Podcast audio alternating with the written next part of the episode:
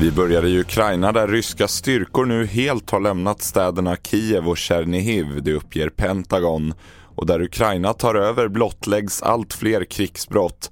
Enligt president Zelensky har Ryssland nu börjat dölja kroppar efter omvärldens starka reaktioner mot förödelsen i orten Butja.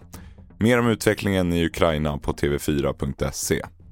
Och här hemma kommer nu kritik från Polisförbundet om att Polismyndigheten ska omfördela personal för att kunna hantera passkaoset. Kärnverksamheten att bekämpa brottslighet riskerar att skadas.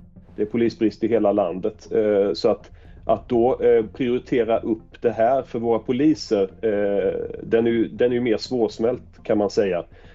Vi behöver ju finnas i de, på de områden där det behövs poliser och polisiär kompetens kanske inte i pass, eh, passfrågorna i första hand. Det säger Thomas Stjernfeldt på Polisförbundet.